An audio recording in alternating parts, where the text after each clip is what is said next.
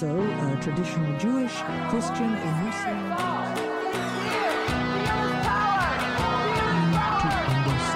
Atheist and agnostic as well as many. Hi, Preston. Hi, Katie. I am very excited for today's episode of the Holy, the Watermelon, Holy Watermelon Podcast. Podcast. That was not a great. We always try and sync up, and it always fails over Google Meets. Yeah, that's because we're not together.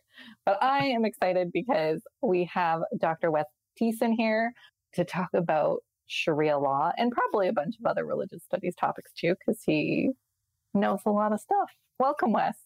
Well, thanks, Katie. I'm delighted to be here. This is so exciting to be able to meet with you and talk about these things. I mean, we like having religious conversations, and anyone who's willing to join us is, is a friend of ours. I like having religious conversations too, so it's going to be pretty exciting. And I don't very often have them with people that are outside of my current circles. Good. Well, this is going to be good. I'm just going to quickly read Doctor Wes's bio so that we can get into the meat of it. Doctor Wes Thiessen is a conflict resolution practitioner and a certified mediator. Born and raised in the city of Calgary, Doctor Thiessen began his mediation training in B C, following an undergraduate degree in psychology and theological studies and a master's in historical geography of the ancient Near East, and studied in Jerusalem. He worked both inside and outside the justice system to resolve conflicts in many forms: family, spousal assault, and property crime. He later completed a P H D in Islamic history after spending over another decade in North Africa. This life experience and education assists Wes in better understanding conflict with cultural and or religious elements. In his practice, he assists families in conflict, employment conflict, and neighborhood disputes. He especially loves to help people resolve their differences to build better relationships. Wes has four children and five grandchildren and is also a part-time pastor of a rural church. Katie, I should have read that whole thing over because it's actually outdated. Oh, well, tell us, what's the update? I have six grandchildren, not oh, just five. Congrats. Congratulations. Yeah, the last one was born in September, so obviously that bio hasn't been updated since September. Well, now, now it's updated. Six grandchildren, everyone. So, first question Preston had is, what was your master's and P H D topic? Yeah, I'm always curious about that sort of thing. What brought you so, here? Yeah, the subject of my master's thesis a long time ago was called, it was called The Altar of Burnt Offering in Light of Recent Archaeological Excavations. Okay. Okay. Interesting.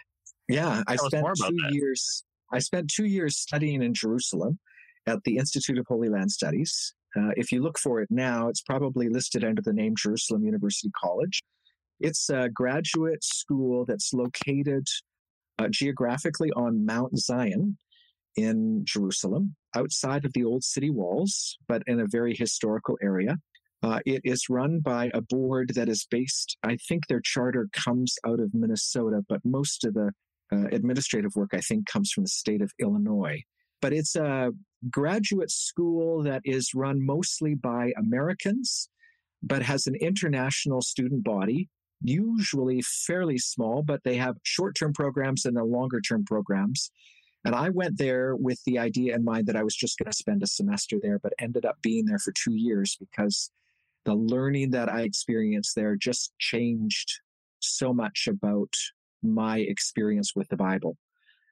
I went there on the suggestion of a professor of mine when I was doing my undergraduate work. He taught Old Testament studies, and he said that if I was thinking about working with the church, it would be excellent for me to go to the school for a semester to learn more about the land, language, and people of the Bible. And after six weeks, I decided to stay for a couple of years. And finding a topic for my master's research was just a matter of, well, what's interesting for me. The program focused on history, archaeology, language, Hebrew, and also archaeology. And I went and participated in a dig for a few weeks in the land. And I was really interested in the intersection between what archaeology discovered and how we understand the Old Testament, because there's always people who are looking for evidence to prove what they read is actually true. And I was looking more for what have we found and how does it change how we understand what we read? And that's why I ended up with the topic that I did. Digs at the time were uncovering sometimes cultic objects, and it was helping us to better understand and interpret what we read in the Old Testament about the altar of burnt offering. I do love your angle that you're coming at it looking to learn more about what you're reading instead of forcing what you're reading onto what you're finding.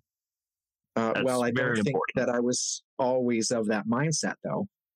So okay. uh, I think I experienced quite a bit of shift in that while I was living in Jerusalem. And as I was reading the text and understanding our interpretation is, uh, like everything else, we filter what we read through what we already believe. And somehow we need to try and come back to the text with a little bit less bias and see if it's possible for us to incorporate other possible interpretations, or at least relax our interpretation to the point where we can widen the circle a little bit, if that makes sense. Maybe some of your listeners understand what that means. I think so. We got some pretty clever listeners. mm.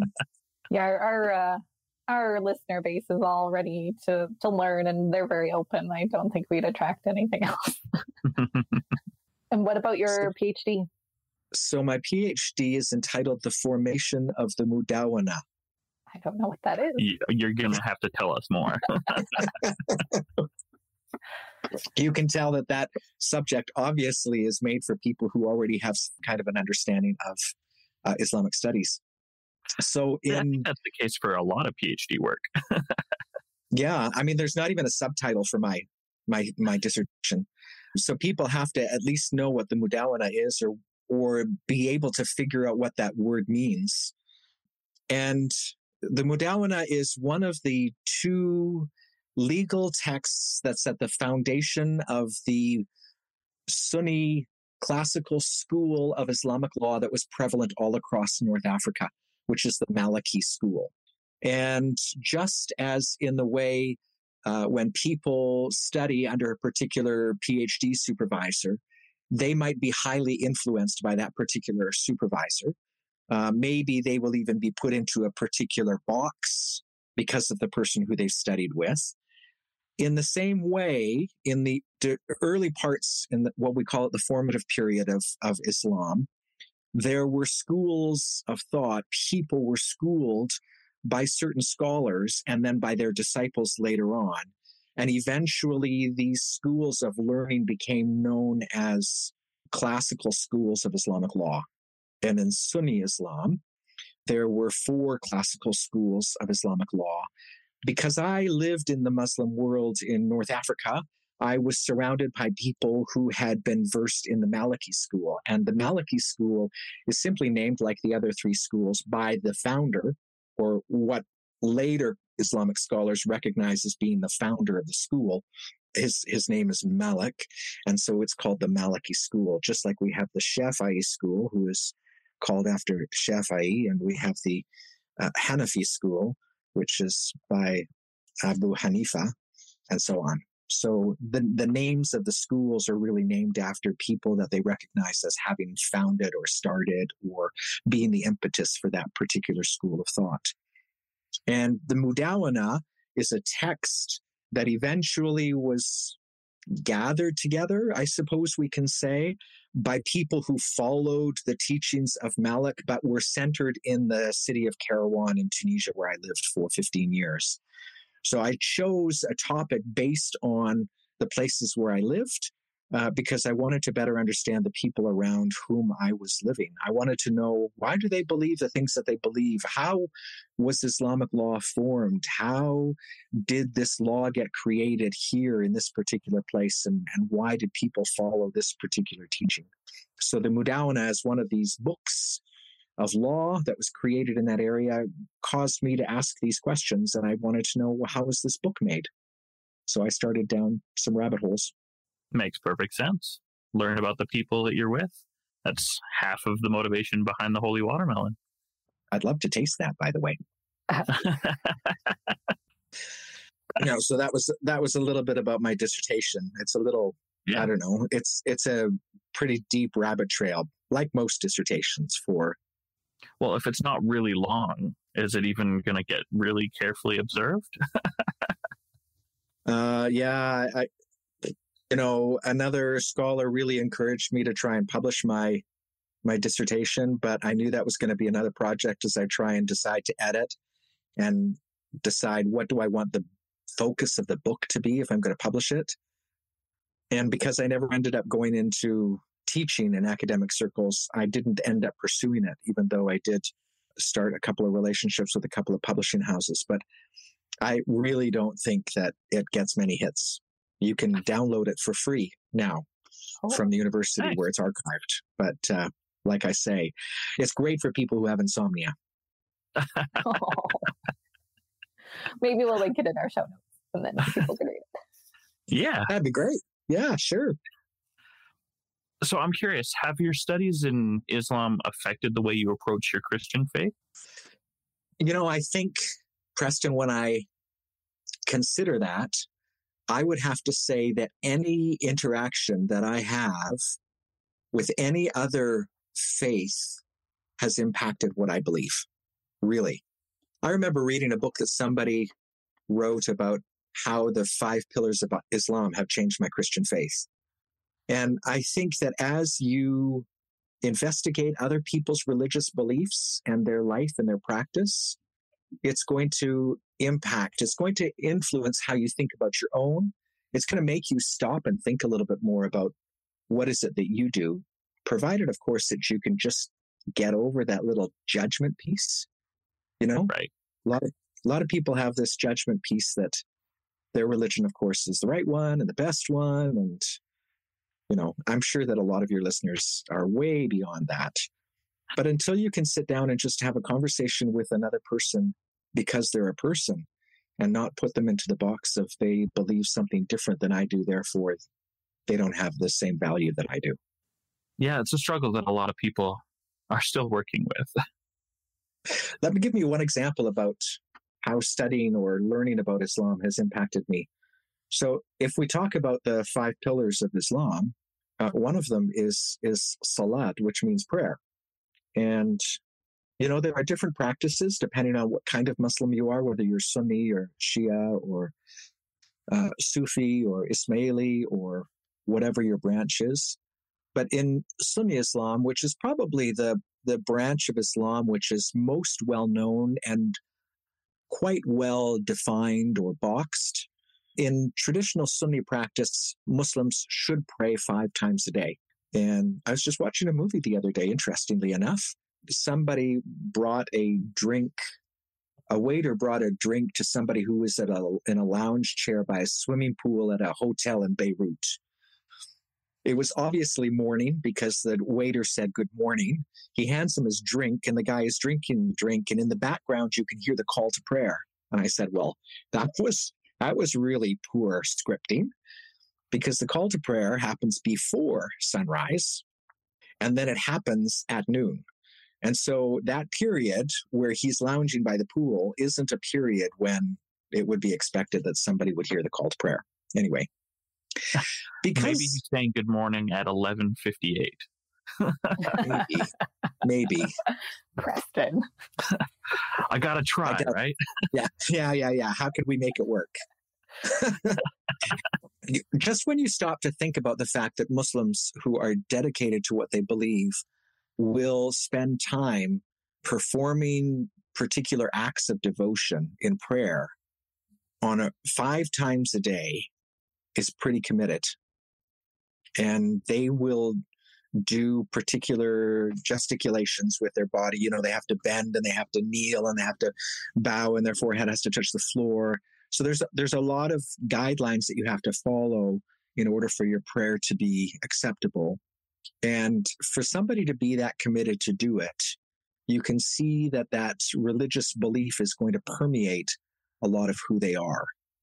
And Christians who balk at the idea that I don't want to do something that's so prescribed and so mechanical, kind of like the debate that might happen in in worship circles between liturgical churches and non-liturgical churches. You you might say, well, Muslims, you know, they're just they're just performing something out of habit. But even for a, a person, any kind of person, to perform a religious action, even if it's not very well defined or prescribed, five times a day religiously, if we can use that word, that's pretty committed. That's going to impact your daily life. It's going to change how you think, and it's that's going to impact your beliefs. And so I was just challenged as a Christian to think about, well, do I pray? Okay, I don't pray in the same way that Muslims pray, but that's pretty dedicated prayer.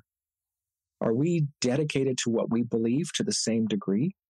So questions of reflection on my own Christian practice based on what I've seen experienced in the Muslim world.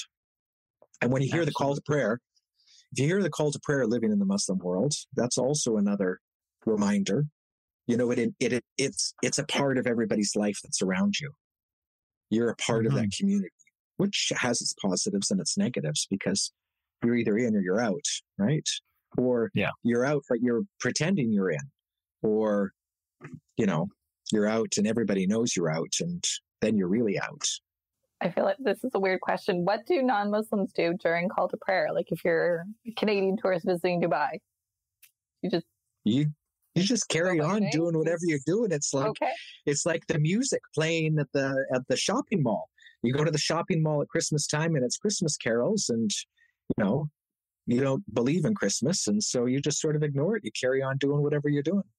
Okay. But you could walk into a shop, and the person who owns the shop isn't standing at the counter. He's uh, at the back on his prayer carpet performing his prayer, and you just wait there.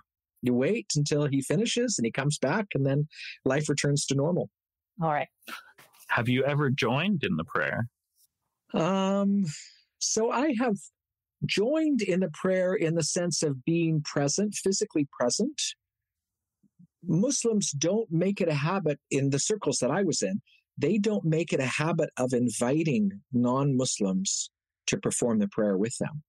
And so they would expect somebody to do the other pillar of Islam, which is the Shahada, or the testimony of faith.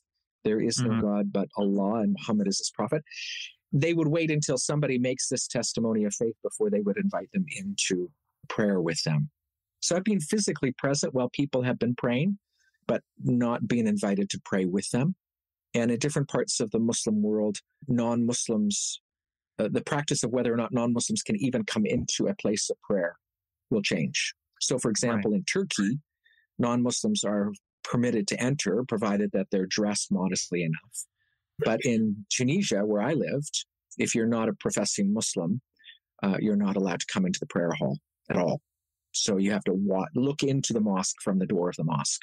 Interesting.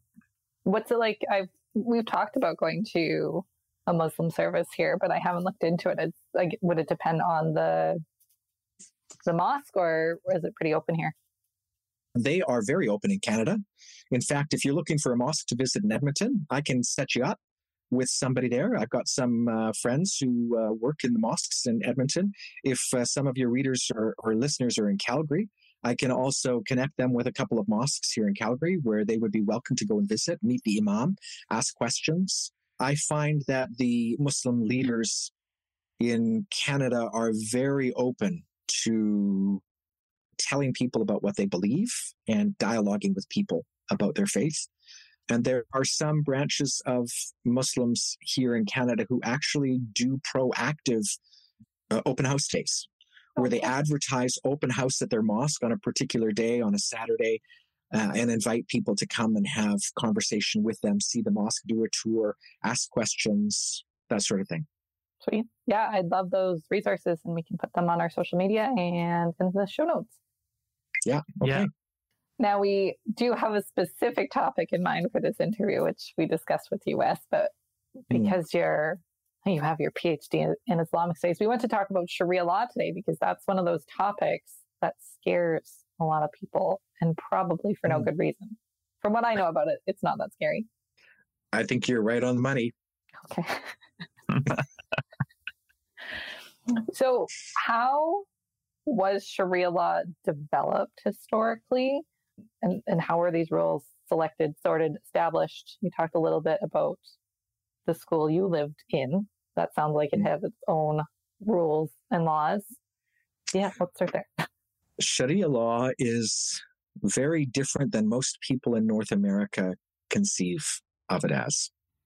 And that is because of how our laws are organized in North America or in the West in general. There's been a completely different development of law in our societies. And so when we think about somebody else's system of law, we naturally take our own template and we just overlay it on what we think theirs must be. And the trouble is that you can't actually do that.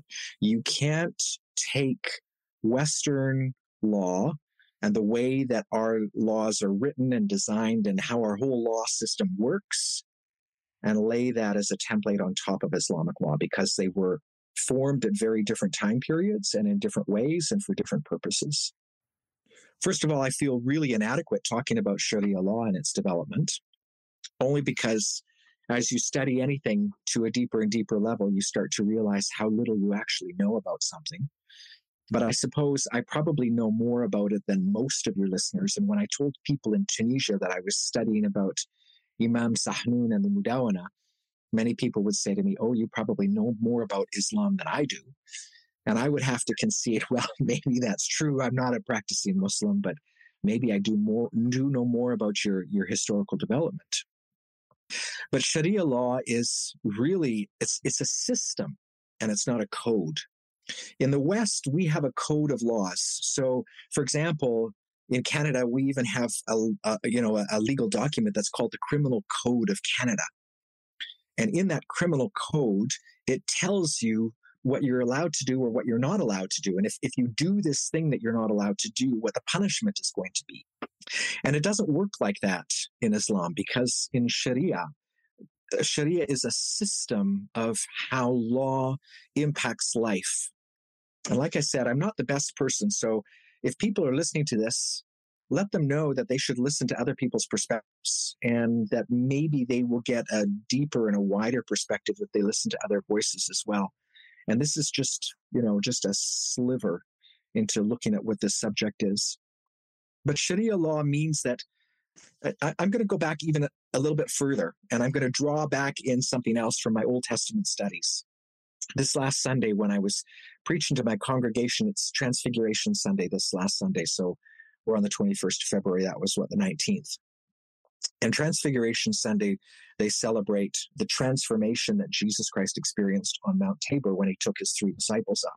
And to talk about Transfiguration study, uh, Sunday, I also brought in the text from Exodus, which is when Moses was invited to go up the mountain where he was going to meet with God. And in that going up the mountain, Moses went up the mountain with Joshua, and he told the Israelites as he was going up the mountain, you have Aaron and Hur here who will help you as I go up the mountain. Well, why did he need to do that? He did that because he was telling them, me, Moses, your judge, the person who is helping you decide whether you can do these things or you can't do things, I'm going to go away, but even though I'm gone, these two people are going to help you. Now, that's really useful if you know that information from Old Testament studies, because that idea is also found within Islam, that Islamic law is based around somebody who guides you, somebody who judges, somebody who teaches, because most of Islamic law is based around the idea of somebody going to talk to the judge, knocking on the door, and asking him, I've got this situation. Is it permissible for me to be able to do this? Or is it permissible for me to be able to do that? And so a lot of Islamic law developed out of hypothetical situations or even real situations where people would bring their questions to the legal expert, and they would ask the legal expert, is it permissible for me to divide my property in half so that my son can build on this property, even though the property was given to me by my father-in-law or something like that? And then the person who is making the legal opinion will draw on all of their experience and other judgments that have been made, will explain those, and then they will make a judgment. And so you, some of the listeners might remember somebody by the name of um, Salman Rushdie, who wrote a book called The Satanic Verses.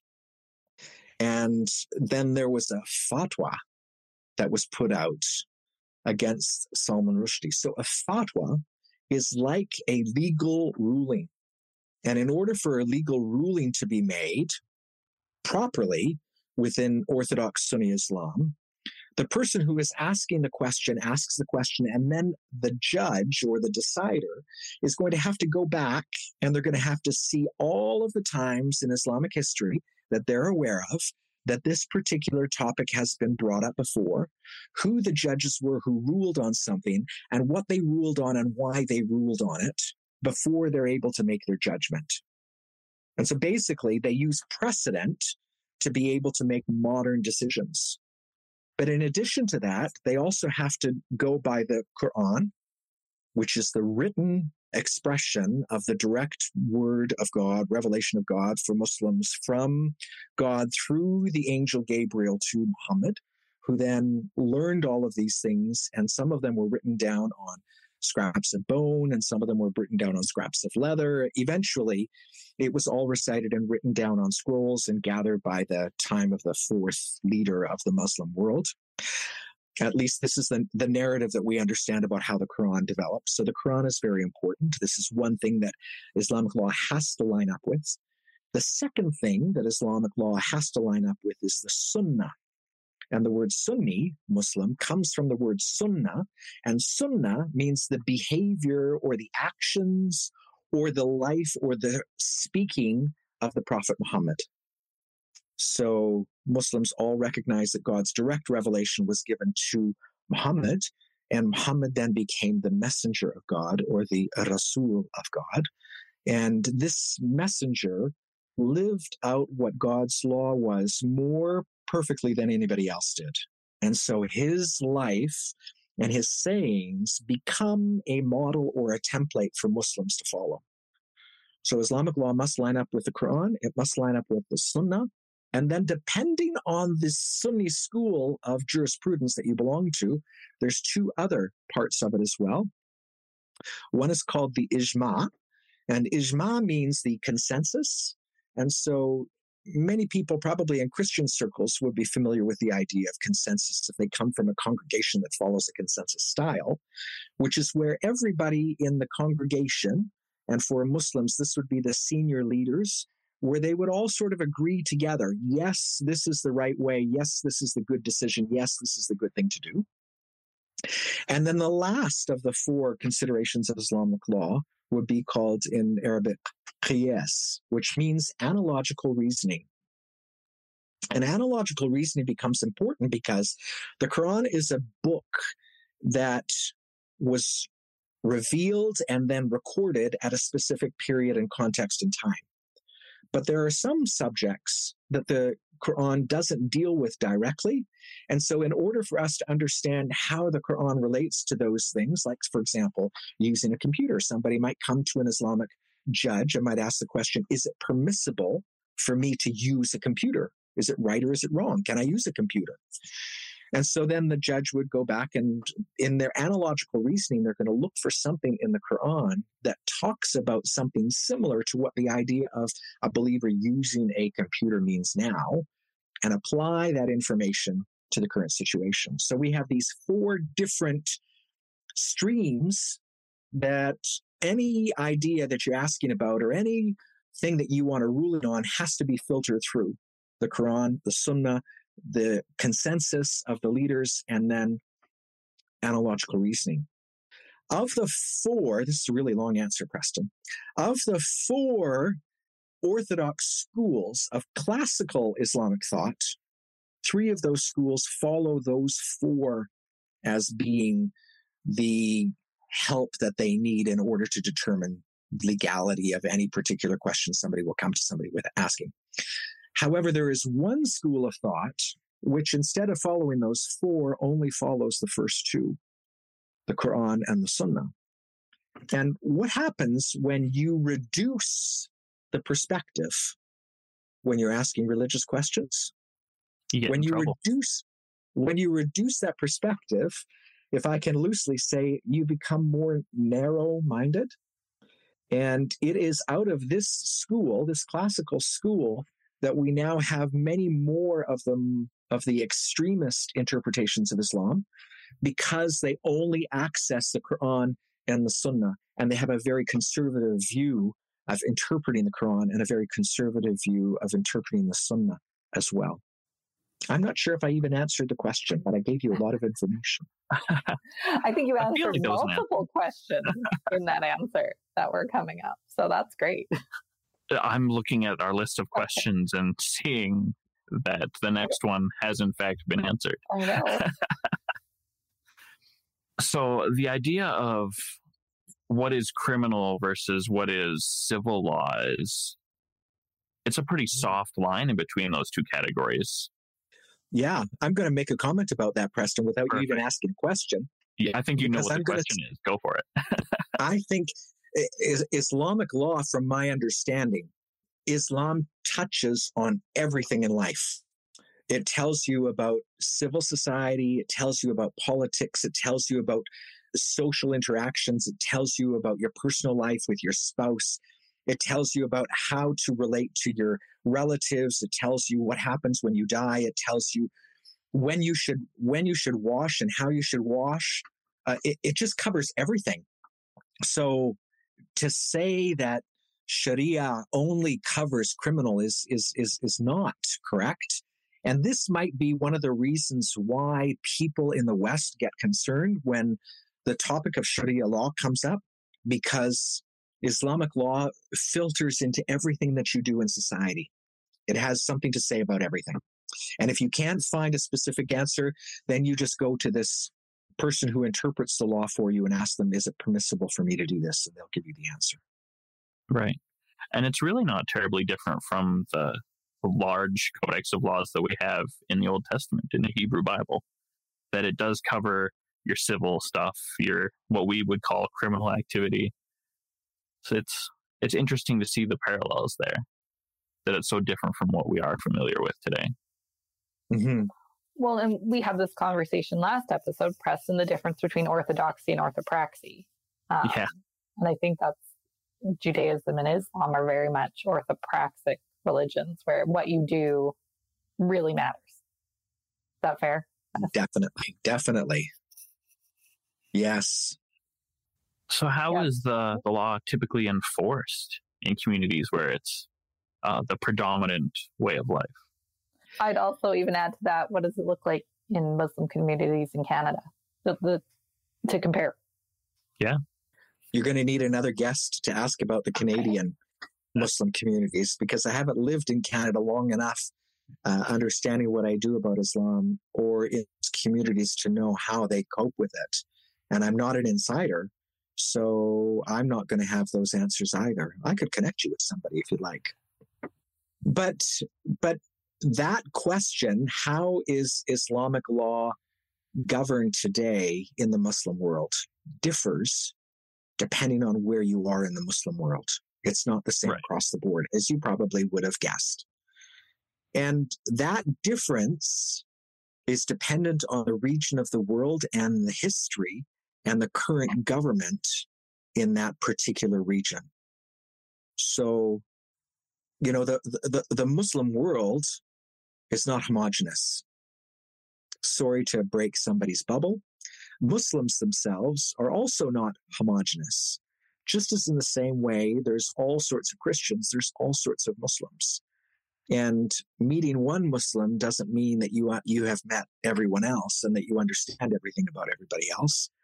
I learned this quite quickly in Tunisia, because even marital customs differ from one area of Tunisia to another.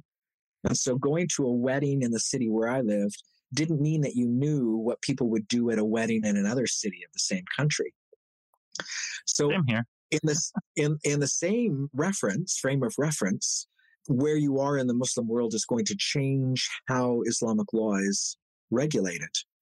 So after the breakup of the uh, Turkish Ottoman Empire at the end of the First World War, there was a breakup by international powers of taking those that region and dividing it up and putting it under mandates by other countries. So the region that I was in in North Africa was under French rule, including Tunisia and Algeria. And the Italians took over Libya. And I think the British uh, mandate was in um, Palestine and in Egypt. And the French were in Syria and in Lebanon. And those Western nations had a huge influence on what happened in civil law in those countries. And so because they went there, and like, for example, there was a, you know, a, a, almost, you know, Arabs would call this like an occupation, but the French colonized Tunisia and Algeria. They actually dealt with them both differently to one point where the nation of Algeria was actually considered France. It was French territory, whereas Tunisia was was like a protectorate or, or under colonial power by the French. The French would bring their law, and I'm only speaking about these areas because I know these specific geographical areas better than others, but the French brought their civil law and they would regulate what was happening in Tunisia at that time period by French civil law. And when the Tunisians gained independence in nineteen fifty-six, much of the French civil law continued to be practiced in the country, whereas now Tunisian law is basically based on French civil law. It's not based on Sharia. Now, there are other countries in the Muslim world, like uh, Afghanistan and Pakistan, and even further afield, where they didn't have this same influenced by their colonial powers. And so their traditional laws would have carried over a lot more than in other places. So now in Tunisia, they don't talk so much about Sharia as they do about what's the law, what does the law say. Uh, this is French civil law now morphed into something modernized in Tunisia. And then depending on how each government, uh, how progressive they are, Uh, how interested they are in trying to reform something or move things in what they believe is a modernizing way, they will completely change the legal system. And so when the revolution happened in twenty eleven in Tunisia, there was a, a religious party that came in and they wanted to rewrite the constitution, and they wanted to rewrite the constitution in more of a religious milieu. They didn't want to institute Sharia law as part of civil law, but they wanted to emphasize that their current form of law could be more Islamicized than what it had been because of the French influence.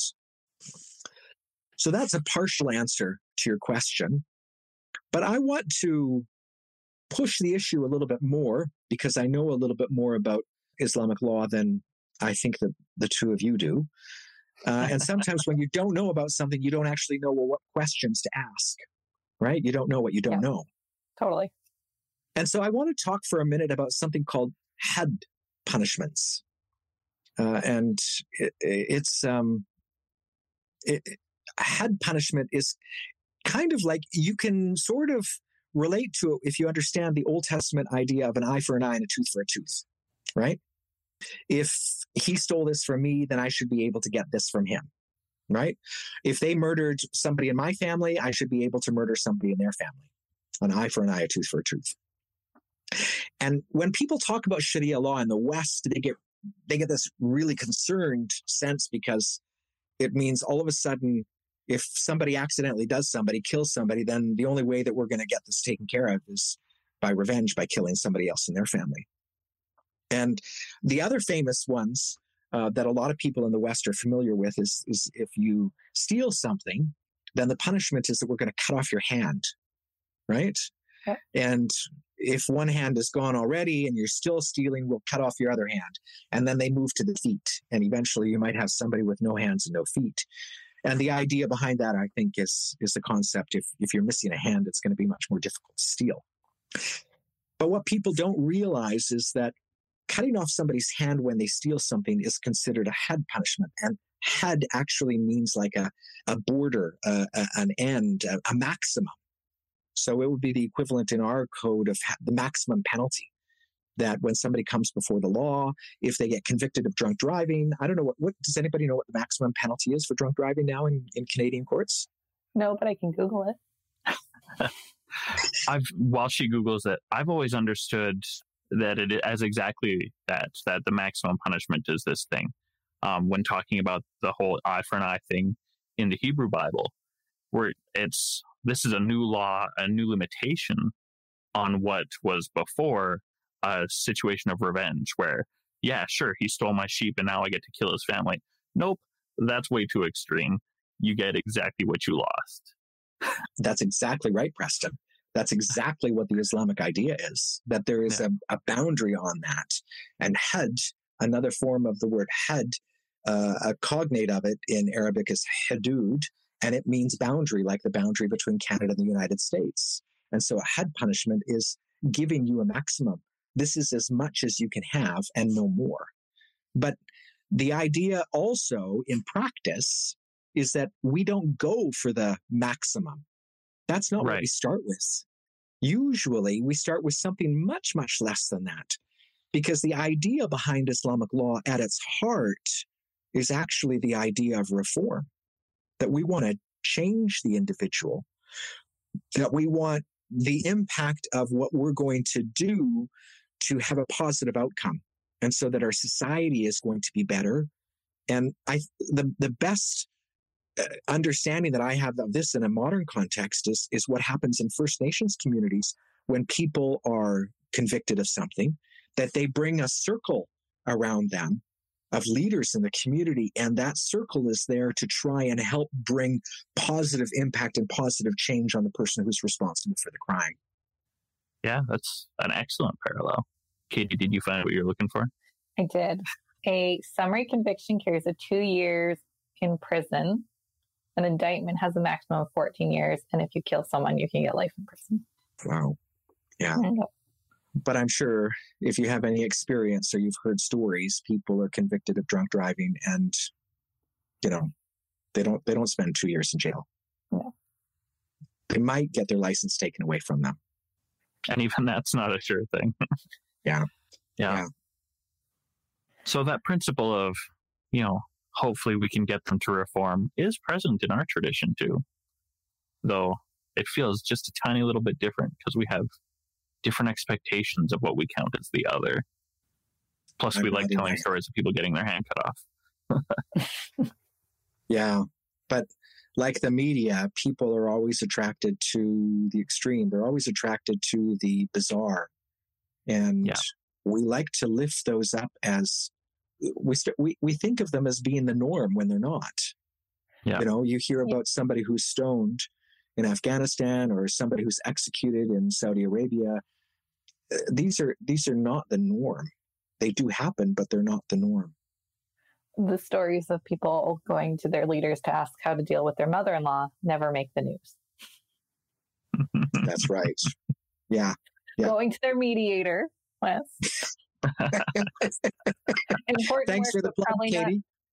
Not, important work, but probably not newsworthy. Exactly right. Unfortunately. Yeah. So uh, that is a good context to put it in. What are, do you know any interesting or surprising laws that Sharia has? The example I put in our questions, you might have read, we did an episode, a bonus episode on abortion. Abortion is permissible in Islam if it benefits the mother and the family. But if you're a devout Catholic, that probably looks pretty barbaric. So uh, that one surprised me. So, you know, if you read a compendium of Islamic law, which is similar to the book that I studied for my PhD dissertation, just, you know, a, a, a disclaimer out there, I, I didn't read the entire book. It's it, it's it's so long, and but I looked at sections of it and I translated a very small portion of it. It's it's very intense, and I'm not a, a specialist in Islamic law, but when you look at those compendiums, they will all have very similar section titles, and those section titles relate to the really important aspects of life that Muslims in the formative period of Islam were dealing with. And so, for example, at that point in Islam, the religious expectations of prayer were beginning to be codified. I don't like the word codified, but sort of formed. and, and what people were expected to do. And it changes again from one classical school to another classical school. Like, for example, the way that you kneel and whether or not you have your back feet so that they're both equally on the carpet, or if you have one foot on top of the other foot, which foot that should be, whether it's the right foot that should be on the left foot or, or vice versa. And then when you stand up, there is also a discrepancy between two schools of thought of how your hand position should be when you're standing, whether both of your hands should be overlapped on, on top of each other on your belly, close to where your belly button is, or if they should be down at your side. And so each particular school of law will have a different form that's important for them. And these companion chapters that they have that are relevant to the time of Muslims in the formative period of Islam. One of them, for example, that is always curious for people is about purification. Because for Muslims, before they pray, they go through a ritual purification to make themselves clean in order to enter into the mosque and to perform prayer. And as most Westerners, I think, probably know, when you go into a mosque, the first thing you do is you take your shoes off and you leave your shoes at the entrance to the mosque because nobody goes into the prayer space in their shoes. And this comes simply from the the the, the background that people, when they came into a space to pray during the time of early Islam, people wore open-toed, op- open-toed shoes or sandals. Their feet would get dirty because they were in a dusty space. Islam, you know, its its formative areas in the region of Saudi Arabia and, and, and the Middle East. So it's hot, people are sweaty, it's dusty. Uh, and you take your sandals off before you come in, and then you go and you wash. And washing was really important, actually, to make sure that people were clean. And the washing would include the area around their feet, up to their knees, depending on the particular school you come from. And then carrying your hands over your head uh, with some water to be able to wash that, and then around your ears and, and in your nose and around your mouth, because with your ears, your nose, and your mouth, you're actually cleaning the orifices of your body that takes things in, sound and smells, and speech and food. And so there is a figurative purification, but also a literal purification. We're cleaning the dust off, but we're also metaphorically cleaning the parts of our bodies, our faces, our eyes, the senses that bring things into our bodies. And then, of course, your hands and up to your elbows. And in different schools, they will have different regulations about how many times you have to do this. And I think for people from the West, this is one of those things that's interesting or surprising. Why is it that there is so much, maybe you could say, perseveration on this kind of a ritual purification? And it's really important to understand what the background is and the context to be able to bring you to a place where you can see, well, why did this develop and, and why was this important? And now tradition has carried this on. And tradition is extremely important within Islam because, as you can see, when I talked about the Quran and the Sunnah, which is what the Prophet did, that tradition of what the Prophet did is very, very important for people to follow because they recognize that as being the best way. And so they want to make right. sure that they imitate the best way. Yeah. I think it's interesting that different schools of thought have different precise rules on the exact method of what counts as purification. That somebody went to the one who gets to make the judgment and he said, you got to be really clean. And somebody went to a different judge and said, you got to be really, really clean. And apparently that's different. And it's, of course, became more detailed. Right. It's important like to remember, too, that those schools developed in different regional areas mm-hmm. around a personality. And there's, there's, you know, of course, academic argument amongst scholars as to whether or not it developed by a region or if it developed around a personality. And so that debate is still ongoing about the formation of Islamic law. But geographically and by those schools, you can see that they moved in this direction. And maybe in the same way that language develops, because we have regional accents as a result of language developing in one area differently than it does in another. We have a similar thing when Islamic law developed, that it formed in a particular way in this particular region like this for this reason, and it formed somewhere else for this reason. And there there wasn't the same, you couldn't just Google or, or you know, do a VoIP call to somebody to check with them about how they dealt with this. And so you get different schools moving in different directions. Generally the same, but, you know, some some details that are different. Yeah. Dealing with, back to specifically cleanliness, it's going to feel a little different in the jungle versus the desert. Yeah, for sure. I feel like that, that question of geography versus personality, I feel like uh, depending on which aspects you're looking at, you're looking at a combination of the two. Yes. I think I'm going to combine these last two questions. So obviously talking about Sharia law, I think we have to talk about ISIS and the Taliban. But also people are scared of Sharia law, and we're seeing a lot of Christian nationalism, especially in the States, but here as well. What should we actually be scared about? Mm. You know, I think if I stop and think about that for a little while, I, I might actually be more scared about Christian nationalism than I am about Sharia law. I would. Yeah. In North America, I absolutely would be. Yeah. Yeah. But that said, I've also traveled to other parts of the Muslim world. I, you know, I was in uh, Eastern Turkey and Northern Iraq in twenty nineteen, and I went back to Northern Iraq this last August and September. And I went because I was distributing eyeglasses to Muslim, well, actually not not Muslim necessarily, to, to refugees and to internally displaced peoples. And it was especially poignant to me in twenty nineteen, when I was in a refugee camp in Turkey, and I met some, I, I, I met this guy there who had heard that I'd been around and wanted me to come and help his uncle. And I met him at outside a barbershop, and so I, I I made an agreement that I'd come and see his family in a day or two. And they were in a, living in a refugee camp, and they had been forced out of the region that they were in because of ISIS. And the family, be, family got special treatment because this uncle that I had come to see was handicapped. And because of his handicap, he was given the best housing in the refugee camp, which was a cement box.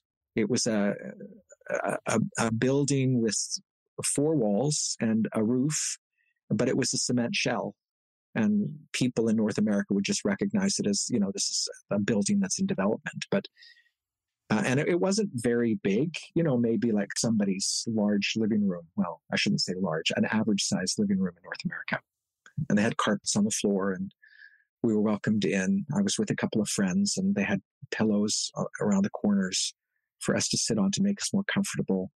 And the door didn't shut all the way, so you could see through the crack in the door what was going on in the courtyard outside, or at least, you know, a sliver of activity. And there was a, a washroom that was connected to this building, but again, it was just four walls and then a, a, a Turkish toilet, if people knows what those are, in the floor. That was, and this was this was the deluxe accommodations. Everybody else was in tents, and I could see while I was sitting in that room through the crack in the door, people were going back and forth, lots of movement back and forth, going out of the yard and back into the yard, and people coming back into the yard carrying bags. And I could sort of tell what was in the bags. And then I sort of figured out what was going on. And a few minutes later, they, they brought in this enormous silver tray decked out with roast chicken and lots of food. And I knew that the amount of money that they had spent in order to try and bring me a meal that they thought was worthy of who I was as their guest, completely unnecessary in my mind. But the, the, the hospitality in that region of the world is just unbelievable. And the honor that they give to guests b- puts us to shame. I'm just trying to create a little bit of a context in order to set up what I'm about to describe. When when you talk to these people who have been displaced about some of the experiences that they've gone through and what it's like now, your your heart breaks, and there's there's no words that you can say that bring any kind of a sense of empathy or good feeling to this person. As they describe, we were living in our home, Christians and Muslims together in the same village, getting along fine, no problem for centuries. And all of a sudden this group comes in and they tell us that we have a choice to make right here and right now, that we can either bow to ISIS and sign on to what their theology is, so we can choose their theology at that moment, or we're welcome to leave our own home and they will occupy it, or uh, we can pay a tax. I don't even know if if the, the, the tax was instituted by that time in ISIS when they were making their way across this particular swath of Syria. And of course, because it's my home, I don't want these people here, and I'm going to do whatever I can in order to protect my family and my, my home. But the first thing that I'm going to do is I'm going to tell them, get out. This, this is my house. You don't belong here. Only a, a couple of minutes later to see my brother's head rolling on the floor beside me helped me make the decision that I was going to leave with the rest of my family, because my life was worth more to me than staying in that home. And almost wanting to be sick when you hear this kind of a story where the ideology of ISIS comes and forces people to do things that are inhumane. Now, I say that because I also want to make sure that I honor any of my Muslim brothers and sisters as brothers in humanity that might be listening to this, to say that these actions do not represent Islam.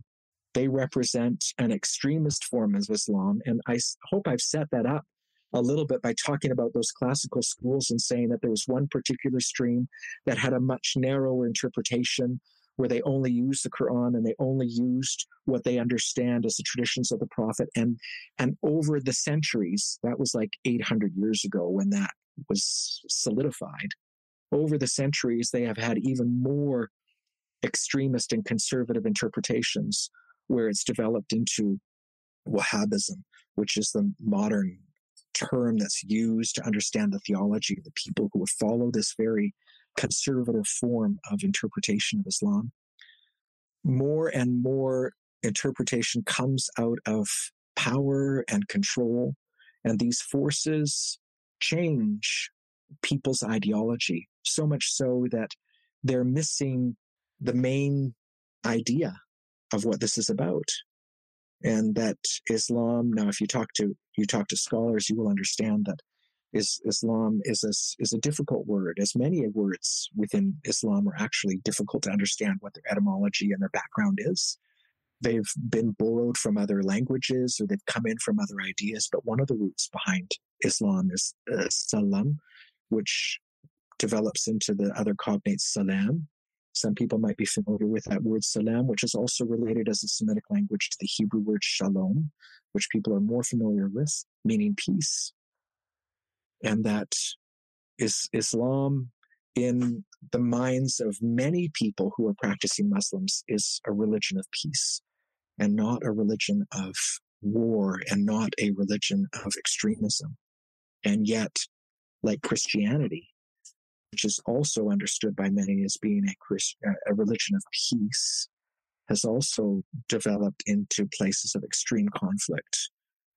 Easy for us to turn to the conflict between the Catholics and the Protestants in Ireland and Northern Ireland, and what's gone on for centuries. So much conflict now that if you go to Ireland and you visit people and talk to them there, some of the people will say, I don't even know what we're fighting about anymore. And this, unfortunately, this happens with the human race.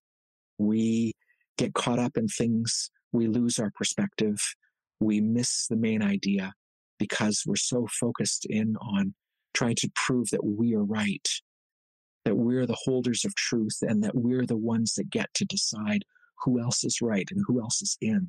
And going to other countries and learning about other cultures and languages and other faiths, all that's done for me is to expand my mind and help me realize that people live differently because they've been brought up in a different context, in a different place? Does that mean that what I believe or how I live my life is better than theirs?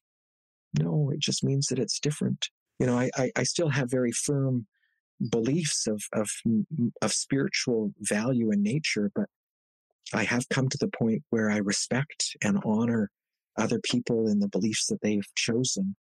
And there is so much that we have in common between ourselves and the Muslim community. I would really encourage Christians, if they don't know Muslims, to go and and and, and seek one out and just say, hey, I'd, I've never met another Muslim before, and and and and I'd like to I'd like to just meet one because I want to know more about Muslims. Why don't we want to know more about somebody?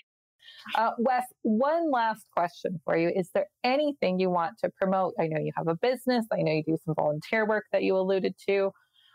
Where can people find you? Pitch yourself.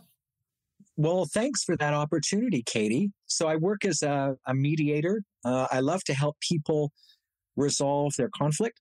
Uh, I work in all forms of conflict, uh, especially love to work with couples that are struggling in their relationship, but they don't want to uh, go down the road of divorce, although I do do divorce mediation as well. Uh, I love to help couples figure out what their relational difficulties are and try to resolve those. I also work with organizational conflict. So if there are churches or even mosques where they have conflict within their organization and looking for somebody to facilitate something or help them untangle what the conflict means, they can always reach out to me. My my website is understanding the other dot com, uh, and uh, you can email me if somebody wants to send me an email, Wes at understanding the other dot com. And I also mentioned my eyeglass ventures in Eastern Turkey and Northern Iraq. I might be making a trip to Tunisia this year. I'm not sure. We're still in the planning stages. And people in Iraq have invited me to come back again and maybe do an eyeglass clinic in the region of Mosul or the Sinjar, which is the region that ISIS came to and drove so many Yazidis out of that region. So I'm thinking about that as well. And if people are interested in what I do with eyeglasses and eyeglass distribution, they can find me on Instagram at twenty twenty, so that's two thousand twenty, the word vision, V I S I O N, and the number four, and the word refugees, twenty twenty vision for refugees. That's my Instagram handle. Uh, people are welcome to connect with me there, follow, or even send a message if they've got questions. Awesome. Thanks, Doctor Wes. And Preston, what about us? Well, we've got a little bit of merch ourselves. I don't think we have eyeglasses on our list, but maybe one day. We've got our spread shop. Uh, we've got a great online community on Discord, as well as Facebook and Instagram and Patreon. If you want to support our show, Patreon is the way to go. And thanks for joining us. Peace be with you. Peace be with you. By the late Middle Ages, the Christian prophecies had fulfilled itself.